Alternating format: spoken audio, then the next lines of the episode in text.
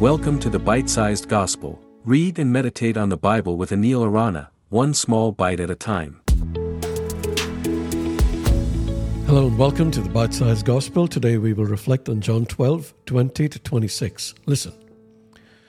Now there were some Greeks among those who went up to worship at the festival. They came to Philip, who was from Bethsaida in Galilee, with a request. Sir, they said, we would like to see Jesus. Philip went to tell Andrew. Andrew and Philip in turn told Jesus. Jesus replied, The hour has come for the Son of Man to be glorified. Very truly I tell you, unless a kernel of wheat falls to the ground and dies, it remains only a single seed. But if it dies, it produces many seeds. Anyone who loves their life will lose it, while anyone who hates their life in this world will keep it for eternal life. Whoever serves me must follow me, and where I am, my servant also will be. My Father will honor the one who serves me.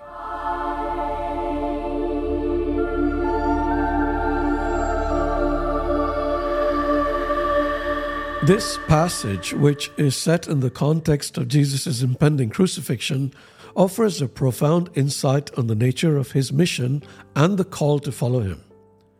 The passage begins with some Greeks seeking to see Jesus, an indication of his increasing popularity. His reach was growing beyond the Jewish community, but it also serves as a turning point in the narrative, indicating the beginning of the end of Jesus' earthly ministry. Jesus says, The hour has come for the Son of Man to be glorified. This statement is paradoxical because his glorification is achieved through his death on the cross. The world still has difficulty understanding how death on a cross can glorify a person. They look upon the cross as an immense failure, not success. However, the glorification is in the submission and obedience to God's will, even unto death. Are you listening? Jesus uses the metaphor of a grain of wheat falling to the ground and dying to produce many seeds. This is not only a reference to his impending death and resurrection, but also a broader principle about life and sacrifice. Have you ever grown a fruit bearing plant? It all begins with a seed being planted or buried. The seed must die to bring forth new life, symbolizing that true life comes through self sacrifice and surrender. In the same way, Jesus' death would result in the spiritual rebirth of many. His listeners would have understood what he was saying because many of them were familiar with agricultural practices. Then Jesus contrasts loving one's life with hating it in this world. This is a call to prioritize spiritual values over worldly ones. He is not telling us to despise life, but rather to redefine what is valuable and lasting. The choice to follow Jesus involves a willingness to let go of temporary gains and comforts for the sake of eternal values. Jesus then follows these shocking statements with an even more shocking invitation to follow him, saying that where he is, his servant will also be.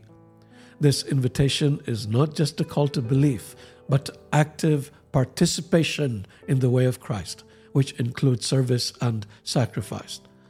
It sums up the essence of discipleship, being with Jesus and following his path, which leads through suffering to glory. The Apostle Paul would later write, The Spirit Himself testifies with our spirit that we are God's children. Now, if we are children, then we are heirs, heirs of God and co heirs with Christ, if, if, if indeed we share in His sufferings, in order that we may also share in His glory. Want the glory? Make the sacrifice. God bless you. Thank you for listening to the Bite Sized Gospel. If you enjoyed this episode, please share it with your friends. For other great content, including live sessions, visit www.anilarana.com.